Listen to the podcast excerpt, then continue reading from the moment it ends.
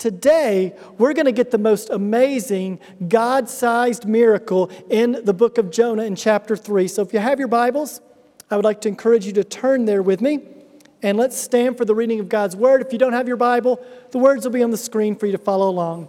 Let's hear the word of our God. Then the word of the Lord came to Jonah a second time, saying, Arise, go to Nineveh, that great city, and call out against it the message that I tell you. So Jonah arose and went to Nineveh according to the word of the Lord. Now, Nineveh was an exceedingly great city, three days' journey in breadth.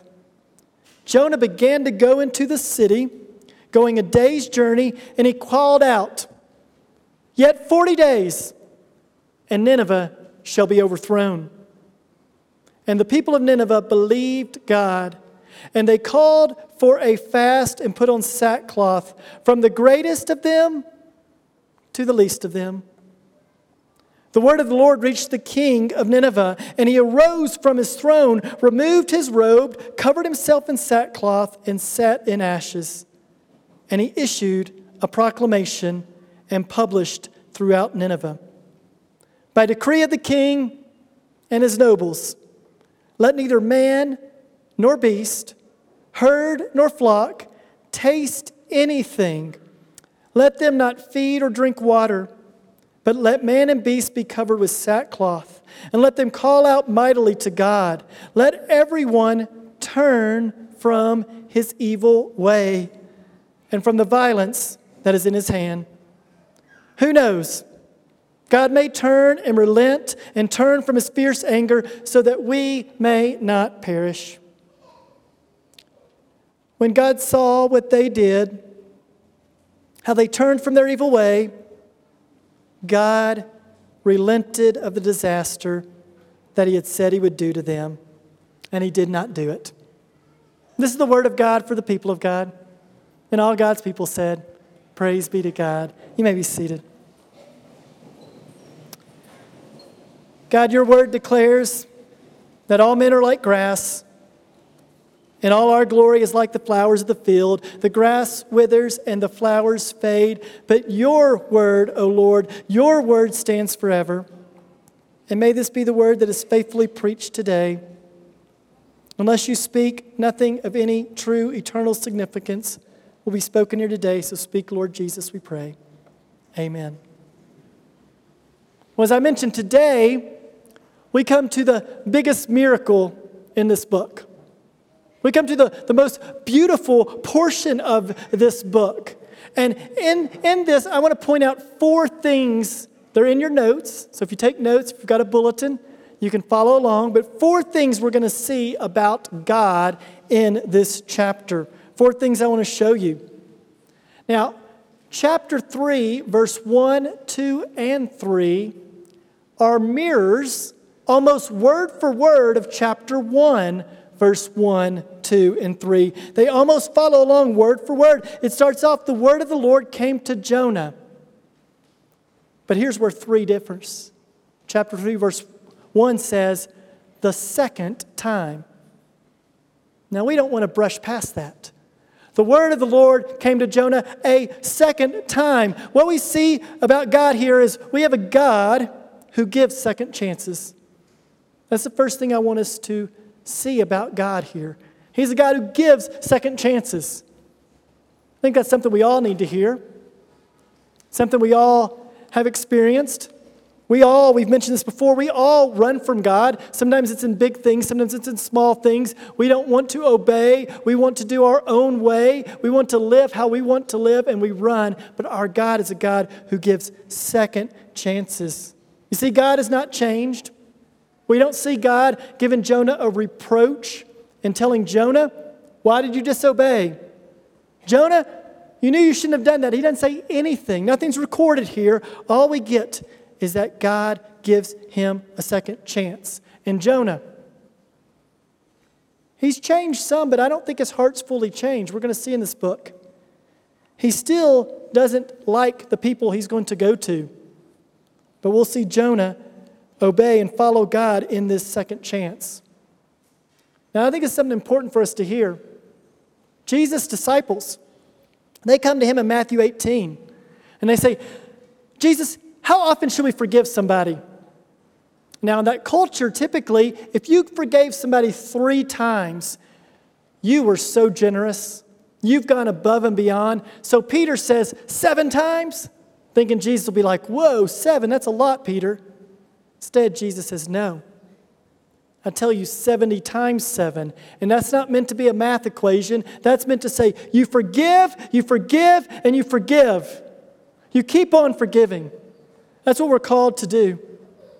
We're called to be a people who give second chances, who forgive. That's what God does. And God not only forgives a second chance, but here he gives Jonah a second chance to do correctly what he had done incorrectly. He had ran from God, and God gives him a second chance to go to Nineveh. Sometimes we need to know that God gives second chances. In some of your lives, some parents here today, you feel like you've messed up. Maybe you've made some mistakes. Your relationship with your children, maybe they're grown now, isn't what you would want. Know that our God is a God who gives second chances. Some children, you may look at your parents. Maybe you're a, grown, maybe you're an adult here and you're going, I don't have a great relationship with my parents. Know that God is a God who gives second chances to the people we work with, to the people we encounter on a daily basis. God is a God who gives chance after chance after chance. He gives second chances, not only forgiving us, He gives second chances for us to go and do what we've often done wrong. And that's purely His grace. He gives Jonah a second chance here to go and do this. The mission is the same, word for word, nearly nothing changes. And listen to what He calls him to in verse 2 Arise, go to Nineveh, that great city, and call out against it the message that I tell you. Nearly the same words as chapter 1, verse 2. He tells him to go, and God's going to give him the words to say. Jonah doesn't have to worry about it. Arise this great city, Nineveh. Now, we've talked a little bit about this city, Nineveh.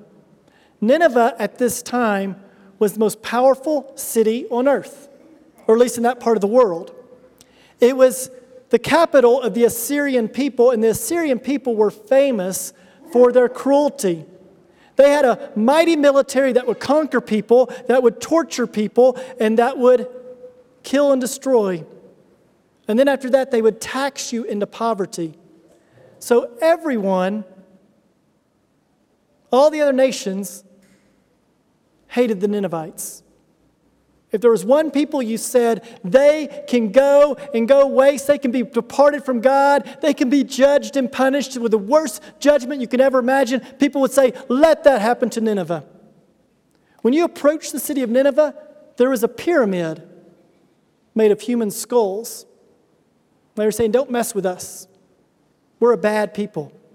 We're a scary people. We're an evil people. And that's who he calls him to go to this city that is huge by standards of the world at this time. This huge city he's to go to. And in verse 3, again, it's just like verse 3 in chapter 1. Jonah arose. That's how they both start. Chapter 1, it says Jonah arose to flee here it says Jonah arose and went to Nineveh. Jonah rises and he obeys God. He's going to go where God has called him to go, to go to Nineveh. Starts the same way. Jonah rose, but he obeys this time. Nineveh, it's a city that's about 800 kilometers from where he is in Jerusalem.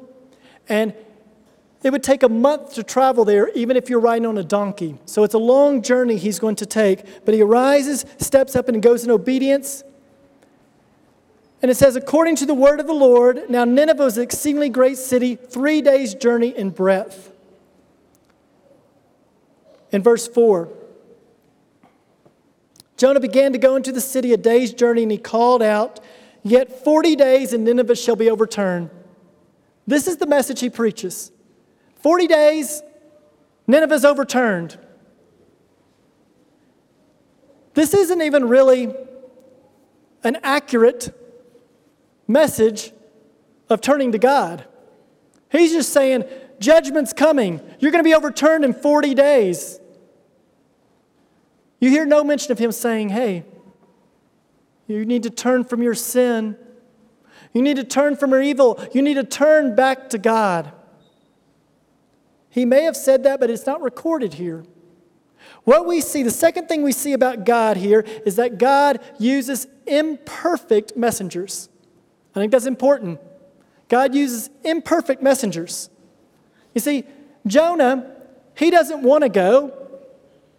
He's not excited to go, but he obeys. And Jonah doesn't even give a, the right message, yet God still uses him. How often have Christians been slow to share, slow to speak, to not tell somebody about the goodness of God and about our own brokenness and our need for a Savior because we're afraid we won't get the message perfectly right. We won't say it accurate enough. We won't say it in the right timing, the right tone, and we'll, we'll say it in a way that we're, we're nervous and a little anxious. So we say nothing. Jonah goes and he speaks. He doesn't speak a perfect message. It's not up to us to speak perfectly. God calls us to go and to declare the good news that while we were yet sinners, Christ died for us to reconcile us to God. That's the message to be upon our, our lips and our tongues as we go throughout this world, as we live our days. But we have to realize it's not our job to save anybody. You cannot save somebody. You cannot save somebody from the eternal consequence of being separated from God because of sin. You have no ability to do that. Only Jesus can. But what you can do is you can declare that message. You can scatter what we call gospel seed and let people hear about Jesus. And it's God's work to take that seed and make that seed grow. Think about planting. If any of you ever done gardening, do you make plants grow? You don't make plants grow. What do you do? You work the soil. The soil's hard. You get the soil soft, and then you put a seed in it, and you water it, and you pray that that seed will grow. But you can't make it grow. See, our job is to scatter seed. Our job is to work the hard soil. Our job is to put it in a position where that seed will grow. Even as we see these parents before us, Imagine these parents' great desires for their children to know Christ. But the reality is, is not a single parent can force their child to know Christ. As parents, what can we do? Work the soil. We get the soil tender and we scatter seed. We scatter seed. We live out the gospel before our children. That's what we're called to do. But don't think that God's going to use you when you get it all together when you have every answer, you, you know everything, you've got it all perfectly put together, now God will use me. No, God uses imperfect people, imperfect messengers, and He's the one who's perfect. He's the one who's holy. He's the one who will make the seed grow. So Jonah goes and he scatters this seed, and God's going to use him for change. Look at verse 5. The people of Nineveh believed God. Right there, this next section is the greatest miracle that we see in this book. This city of thousands, tens of thousands of people living in this city, it says that they believed in God. The Ninevites, they were known for worshiping a god called Dagon. Dagon was half fish, half man. And they worshiped a goddess called Nash. And these goddesses, they were the god and goddess of the ocean. That's who they worshiped. And God sends Jonah, fresh out of the ocean, fresh out of the belly of the well, to go and declare that they must turn or they'll be overthrown. It says, they called for a fast and put on sackcloth from the greatest of them to the least of them. They all begin to mourn and weep over their sin. Look at verse 6. The word reached the king of Nineveh. Now, I'm sure when Jonah went there, he's thinking, if God's in this, God will do something. But a citywide repentance, a repentance that even reached the most powerful man in the city, perhaps the most powerful man in that part of the world, the king, he repents. Third thing I want us to see about God is that God can reach anyone. Don't overlook that. There's times we don't believe that. There's times I don't believe that. There's times in our lives that we look and go, God couldn't reach that person. Their heart is too hard. They're too stubborn. They're too rebellious. They don't want anything to do with God. But God can reach anyone. Tell you, there's times in my life that there's family member and friends that I know who don't know the Lord. I've scattered seed, I've shared, but they don't believe. And there's times I have a hard time believing God, can you reach even them? God, can you really reach them? And God can reach anyone. He is all powerful, He's almighty, He's all knowing, and He can reach those He chooses to reach. And here it says that the reached the king of Nineveh, and he arose from his throne, removed his robe, so the king would wear a robe. That was his splendor, that was his glory. Like, this is a big deal. The king wore it, and everybody's like, he is the king. And he removes the outward symbols of being king and humbles himself. He covers himself with sackcloth and set in ashes. One of the things I love about the Bible, the people in the Old Testament, when they were sad, you knew it. Now, in the culture where I come from, when people are sad, well, they don't really show it. They'll still smile. You won't, they, they won't look terrible. But in the Bible, when someone was having, when someone died, when a family member died, when a friend died, when you were mourning, when you were grieving, you would rip your clothes and you put ashes on your head, and people would look at you and be like, You look terrible. And you'd say, Exactly. I feel terrible. I'm mourning. I'm grieving. I'm in a terrible spot. And that's what this king does. He's mourning, he's grieving. He's not only repenting in his heart, he's given an outward symbol I'm repenting, I'm turning. He's showing everyone. And there's something beautiful about that.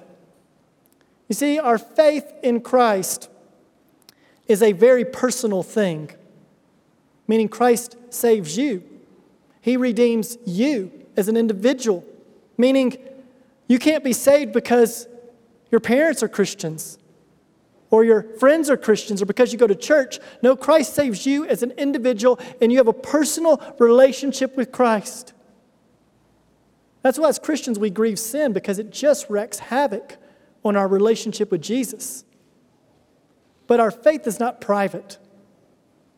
Our faith is not meant to be hidden. It's meant to be shared, declared, seen as we live our lives. And here, this king gives a visible reminder I've repented and I'm turning. In verse 7, it says, He issued a proclamation and published through Nineveh by decree of the king and his nobles let neither man nor beast, herd or flock taste anything. Let them not feed or drink water. Now, I find it interesting here that this is not just don't let the people not eat or drink, it's no animals. Nobody's going to eat or drink anything. We're not going to indulge our flesh. You see, we often don't see our sin because we pursue comforts. The comforts of this life, the indulgence of the flesh, can keep us from seeing the sin in our life. But you get hungry. You don't eat for a minute. How do you start to treat people? How do you start to talk to people?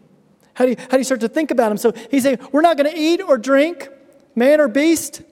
And then the second thing he says, We'll be covered in sackcloth. So everybody, even the animals, if you walked into Nineveh, you wouldn't see the predominant image of a pyramid of skulls of a cruel people. If you walked into Nineveh at this time, you would see a people covered in ashes, weeping and mourning and repenting, turning from their sin, turning from their wicked ways. It says, because here's what we see the third thing let them call out mightily to God. They're going to cry out to God. And the fourth thing, let everyone turn from his evil ways. Four things he calls them to do don't eat, put on sackcloth and ashes, call out to God, turn from evil. That's what repentance looks like. Turn from your sin, run to God. Publicly declare to others, hey, I'm turning from my sin, I'm running from it. There's power in telling other people that, hey, I'm going to turn from my sin. I recognize that I've been in sin over here and I want to run from it. I want to turn from it. There's power in that. That's exactly what they're doing. They're turning from their sin. This man, Jonah, had been scared to go to this city. Anybody who went to this city like Jonah did to declare the message, they end up impaled and killed on a pole they end up being skinned alive. They end up something cruel happening to them. And Jonah was terrified, yet God was with him. He goes one day into the city, and we see a city-wide repentance break out. That's a miracle. Only God can do that. Only God can bring this type of revival. Only God can make this happen. And God brings revival here. And here's what the king says in verse 9 Who knows? God may turn and relent and turn from his fierce anger so that we may not perish. Three times in that verse it speaks of God turning. God may turn, and then it says, and relent. That word relent, it's interesting. It's the same Hebrew word that gets translated as repent. It's most commonly translated as repent in the Old Testament. But here it's translated relent. In fact, in all the English Bibles I looked in, it's never translated as repent. But that's the idea of turning. That maybe God will turn. Because, see, the idea, God doesn't need to repent. You and I, we need to repent. We repent once, recognizing we're a sinner in need of a Savior. Christ redeems us and saves us. But then, Christian, know this you live a lifestyle of repentance. When you see your sin, you repent. You confess, this is sin. And I want Jesus. He's better. I go to Him. There's times as Christians, we're not very good at this, especially in cultures that we come from that are non confrontational and don't like to do this. We don't like to do this, but we go to a brother and sister and say, Hey, I've sinned against God and against you. My sin has impacted you. That's repentance. God doesn't need to do that. He's perfect. He's holy. He has nothing to repent of. What is, why are they asking, uh, saying that God may repent here? It's because the turn that it's going to require for God to not judge these people is massive. These people are, know how wicked and cruel they are. They know their sin, and they know they deserve the judgment of God. Let me tell you, God's judgment is actually an act of mercy. It's an act of mercy. We don't like judgment, none of us like it. None of us like it when someone comes and confronts us with something or says something difficult. We all want to ignore it or minimize it or run from it rather than say, I recognize their sin or I recognize that what you're saying has some truth in it. We don't like that. But here, God is going to turn and go back to his people. He's going to bring his people back. Let's, let me, let's look at the next thing. One more thing we're going to see here. Verse 10. So they're hoping, God, will you relent of judgment? And as we talk about judgment, parents know this. Any good parent judges their kids at some point. That's part of being a parent. Now, ask a parent does any parent enjoy exercising judgment upon their children? Does any parent like that? I would think that'd have to be a parent that's pretty twisted and needs some help. I don't enjoy judging my kids. I don't enjoy disciplining my kids. I don't want to do it. But here's what I see you're headed the wrong way, and you're going to hurt if you keep going that way. It's going to bring pain, and you need to turn and go a different direction. So I'm going to bring a little judgment so that you may turn and go the other direction. I'm going to bring a little pain into your life because you're going the wrong way. It's an act of love. God's judgment is an act of love. Now, there are those who look at the Bible and say, you know, in the Old Testament, God is all about wrath. He's killing people every which way. Armies are being destroyed, nations destroyed. God is so harsh in the Old Testament. Why isn't He gracious? And in the New Testament, you know, Jesus is all about love, peace, and happiness. Tell you, that's a very sad misreading of Scripture. In the Old Testament, here's how God always works God always works this way. And remember, the Old Testament is thousands of years. So God will say to a people, Repent of your sin or judgment's coming. I love you. I'm telling you, judgment's coming. Child, I'm telling you, if you do that, you will be punished. Judgment's coming. And as soon as anyone in the Old Testament repents, God relents. God holds off judgment. You'll see him hold off judgment for 70, 100, 200 years for people. That's how our God is. And in the New Testament, it's only written over 70 years, very brief period of time. And Jesus, He's the one who speaks more of the reality of sin and hell than anybody else. Jesus loves us too much to not tell us if you are walking in sin, it's going to lead to eternal separation from God in a place called hell. None of us like that. If I had the ability, I would want to change some things. I'm not God, He is. And in Scripture, Jesus says, if you don't repent and turn of your sin and come to Christ, you are headed for an eternal destiny apart from God in a place called hell. So, no, when we look at Scripture, God is always a God full of grace. As soon as anyone repents, God is there to bring them and receive them with His great grace. So, here in verse 10, the king has just said, Who knows? Maybe God will relent. Verse 10 When God saw that they did not, they did how, when God saw what they did, how they turned from their evil way, God relented of the disaster could be translated God repented of the disaster. God didn't need to repent, not in terms of turning from sin and going another direction. No, what God repented of, He turned from the judgment that they were going to receive. Nineveh, it'd be 150 years before God's judgment would come upon that nation. For 150 years, this nation would carry on. 150 years later, they'd be destroyed. They returned to the hardness of their sin and forgotten about God. That's why it's so important we continually invest in that next generation.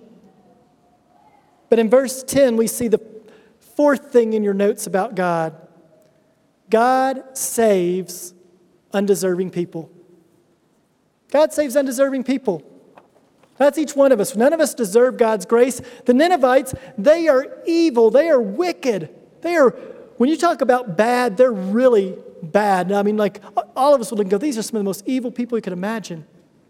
They don't deserve God's grace, but neither do you. Neither do I. And God gives us His grace and mercy. So here's what we've seen today God gives second chances. We need to remember that.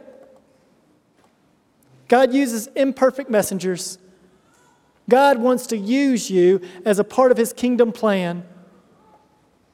God can reach anyone. There's no one so far they can't be reached.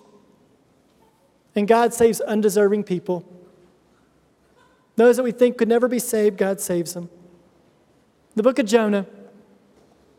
It's about a Gentile, it's about a Galilean prophet that was thought dead for three days and three nights. Yet he lived.